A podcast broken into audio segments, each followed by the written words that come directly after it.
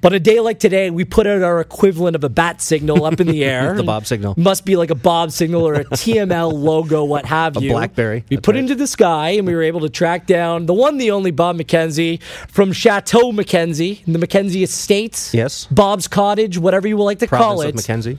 And Bob joins us on the line right now. How's your summer, Bob? And apologies ahead of time for interrupting it. Hi, Bob. Excellent, excellent, Gareth. Adam, very, uh, very good to talk to you guys. Um, yeah, the New Jersey Devils they do this uh, uh, in the past, and the, the last time I can remember being on vacation and uh, something of the, the magnitude that was worth talking about was Ilya Kovalchuk um, going back to uh, Russia and basically terminating his contract with the Devils. So it was the Devils a couple of years ago or a few years ago, and uh, in a manner of speaking, the Devils and the Leafs obviously blew Amarillo pretty big news. Well, we can get to your beer can uh, chicken that you just put out on Twitter. we'll get to that in a few moments' time.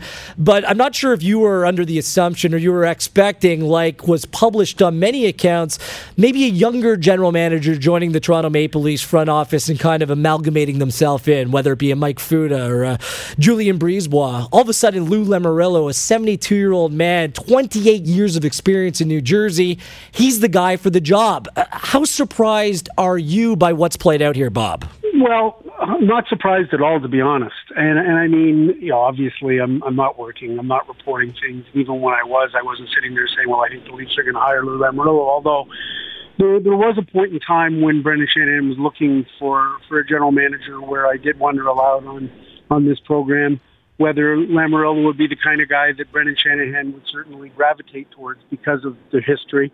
Of course, Shanahan was an original, originally a Devil, and his relationship with Lou Lamoriello, and the fact that I knew that even even like outside of this past year, the last number of years in New Jersey, I started to get the sense that if if somebody could facilitate a, sort of a, a proud and um, honorable way for Lou Lamoriello to leave the New Jersey Devils, I could certainly see that. And I, I suppose, and I did hear prior to uh, the hiring of Ray Shero that uh, the Toronto Maple Leafs did have interest in, in Lou Lamoriello, but at that point it, it didn't look like it was going to happen.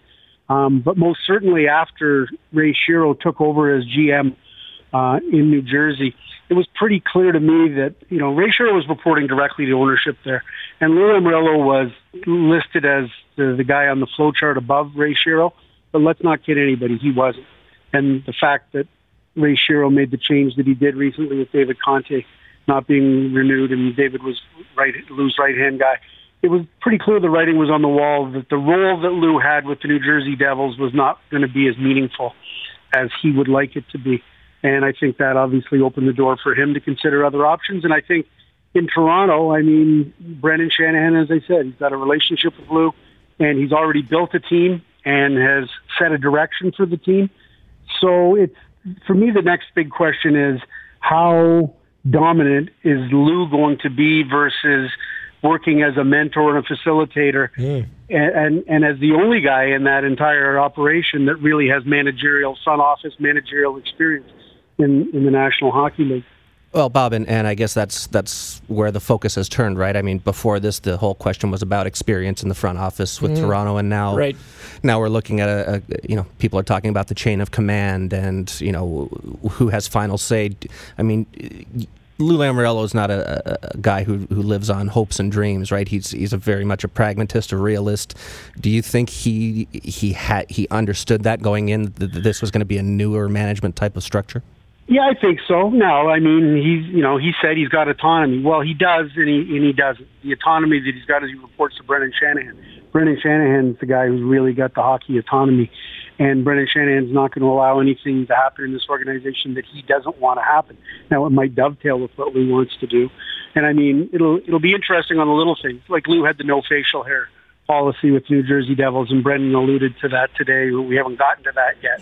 The implication to me would be Brendan is a modern enough guy to know that that what the Toronto Maple Leafs don't need right now is a general manager coming in and saying we're no longer going to allow guys to grow beards other than in the playoffs. Um, that's you know that's less important and less of why Lou Lamoriello is there in terms of instituting Lou's culture, which was uh, obviously everything about the New Jersey Devils from the time he got there. Um, so I think Lou's a, a bright guy and recognizes that Kyle Dubas is doing his job and Mark Hunter's doing his job and Mike Babcock's the coach and Brendan's at the, the top of the food chain.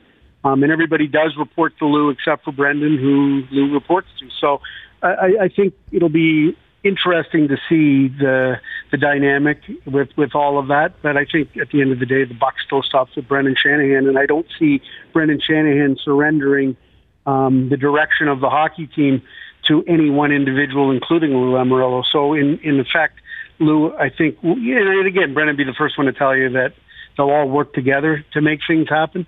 Um, and and we'll see how it all plays out. The hockey insider Bob McKenzie joining us here on TSN Drive, Wheeler alongside Proto. Uh, for all the reasons that you laid, laid out, Bob, the relationships, the experience, it, Lou Lamoriello makes sense. But there were other names out there, and I mentioned a Mike Futa a little bit earlier on. I just wonder how close the Maple Leafs may have been to going down that road, Bob, and maybe was the process through the draft and making deals that they may have looked internally and said, you know what, maybe we can really use a more experienced voice rather than going another direction? Well, Shanahan always maintained that he wanted somebody, and some people didn't fully believe him. But I, I always sensed that, given his brothers, he would have liked to have somebody in that chair doing the general manager's job, and his preference was somebody who's done it before, or if not as a general manager in the National Hockey League, certainly with somebody with a wealth of assistant general managers experience. Um, people like Mike Futa, Jeff Gorton, who obviously stayed in New York and and, and became the general manager of the Rangers after Glenn Sather stepped aside. Julien BriseBois in Tampa Bay. Uh, George McPhee was a guy that was also significantly interested in the job, and they were significantly interested in him, and they kind of went down that road with ex- exploratory talks earlier in the spring.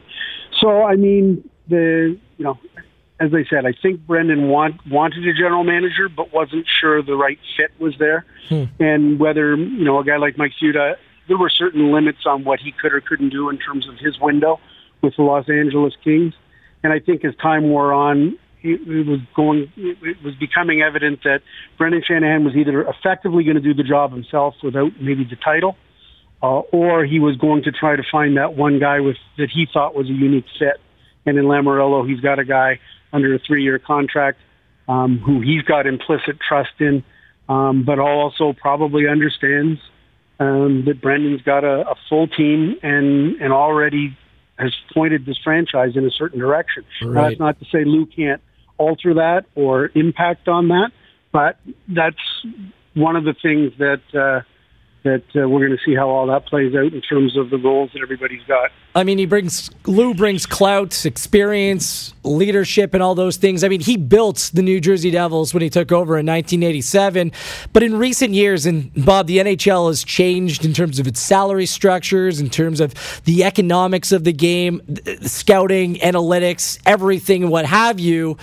Is Lou capable? Is he the right guy to see this Maple Leafs team through a rebuild or restructure the process that they're going through right now? Well, again, it really comes down to again how much of a leadership role is he going to take. I'm, Lou's not going anywhere to be a figurehead. In fact, that's why he's no longer in New Jersey because I think in some respects he kind of was a figurehead, and he didn't want to sail off quietly into the sunset um, in that role. He, he wanted to have a more um, legitimate voice in, in hockey operations. So I think, you know, as I said, he's not there just to, to mind the store in Toronto. But by the same token, I don't think he's there necessarily to come out with some sort of blueprint that Brendan Shanahan or Kyle Dubas or Mark Hunter or Brandon Pridham or any of the management team that's already in place either hasn't doesn't believe in or hasn't seen or isn't aware of. So I, I think it's very much a team effort, and, and he brings, you said, a wealth of experience, and he does, and that and that was missing. There's no question that was missing, just in terms of being able to facilitate trades, be able to facilitate free agent signings. And yeah, the Leafs got through the the um, the, the free agent period um, fine, but I, I can just tell you from experience talking to teams, agents around the National Hockey League, it is extremely helpful to have an individual there who has done this multiple times before, who knows the art of of of accepting and, and and taking phone calls from agents and negotiating and going through the various the various process. And so Lou will bring that. Now, you know, eh, nobody needs to to look at the standings to see the New Jersey Devils haven't been a very good team for quite some time. Now they did get to the Stanley Cup final. Some people think that was more of an aberration than than anything else, but um, and they've had some financial issues in terms of you know guys like Zach Parise and and and the odd situation, non-financial, involving a guy like Ilya Kovalchuk going back to Russia. So there's no question they were hamstrung by that. Some of the penalties that were involved for the Kovalchuk Kovalchuk contract certainly didn't help the organization in terms of its building. But the thing that always struck me as odd with Lou Lamoriello is he enjoyed his greatest success in the National Hockey League when there was no salary cap, mm. and at a time when he was a team that had his own salary cap. You know, they had mm-hmm. the New Jersey Devils were an incredibly dollar conscious budget team at a time when the Detroit Red Wings and the New York Rangers and others were spending 70, 80 million dollars. Devils were spending probably half that. And that's when they were at their most successful. Um, when the salary cap got instituted, um, Lou Lamoriello didn't, for whatever reason, did not seem to be nearly as Lou and the New Jersey Devils did not seem to be nearly as successful in in terms of navigating that. And it's funny how the the financial playing field leveled out, and and you would think that would have helped the New Jersey Devils because they had worked under their own salary cap for so long, totally. but it kind of had the opposite effect.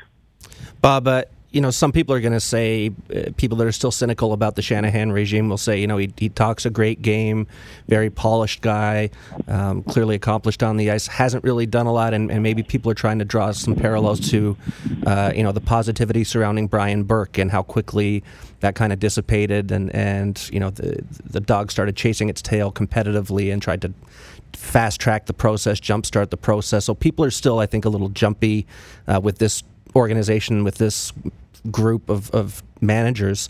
Uh, what's your sense of, of how how all in ownership is in terms of staying the course? You know, when the when the feedback gets tough, when the losing streaks start hitting for two or three years in a row. Do you really think this is different in many regards with Brendan than it was with Burke? Well, that's a really good question, and I don't, I don't, Adam, I don't honestly have the answer. Mm-hmm. Only, only time will tell on that one. You know, it would certainly appear that way, but I also know that that Rogers and Bell and Larry Tannenbaum are are groups that you know if if you happen to be three years into a rebuild and you haven't made the playoffs and and the interest in the hockey club is flagging and uh, and and all of that. I mean, television networks. The the reason the reason Bell and and Rogers bought the Leafs in the first place was because their content. Mm-hmm, but mm-hmm. if they're if they're perpetually missing the playoffs and people don't sense the team's pointed in the right direction, it's it's not just you know they become bad content or no content at all, and that all the platforms that Bell and Rogers look for the Leafs to drive, quite aside from the bottom line of the Toronto Maple Leafs, um, aren't going to be as, as good, and and that's when that's when the rubber really hits the road for executives when they've got to buy in. So I guess a lot of it really depends on how things proceed over the next year or two or three and are you know is there progress being made? I don't think anybody expects just because Mike Babcock's been hired and just because Lou Lamoriello's been hired, um, and they made some free agent signings in the off season to try and bolster the team a little bit while they let some of the kids develop. Sure. I don't think anybody expects the Leafs are are going to win the Stanley Cup anytime soon, but people are going to want to see that there's a logical progression here, and they want to see that they're not cutting and running halfway through next season or at the trade deadline next year and and going out and giving up draft picks to get veteran players that would help them maybe make the playoffs if they happen to be pretty successful. Um, so you know, those are the things that you and I can't even begin to predict until we see how things shake out on the ice. Before I let you get back to your beer can chicken, David Conte joining us just a couple minutes from now. He's being Lou Lamoriello's right hand man. Is there room for him in this Maple Leafs front office? I'm guessing not. I mean, Mark Hunter's built the scouting staff the way that uh, he envisioned it, and that was that was his his department.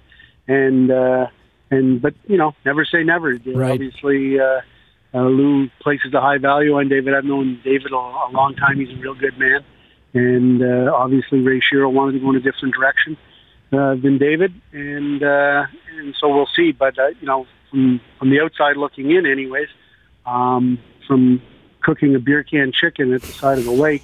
um, so there's I guess what I'm saying is I'm probably not qualified to answer the question. My, my guess is that, that Mark Hunter's got his scouting staff in place, but um, we'll see what happens. Good stuff, Bob. Back to vacation you go. We'll put out the Bob signal if we need anything else. Uh, if not, we'll touch base, I guess, in the fall. Uh, thanks for doing this, Bob. Really appreciate it. Okay. Uh, thanks, Bob. Thanks a lot, Gareth. Thanks a lot, Adam. Appreciate the TSN Hockey Insider, Bob McKenzie, joining us here on TSN Drive.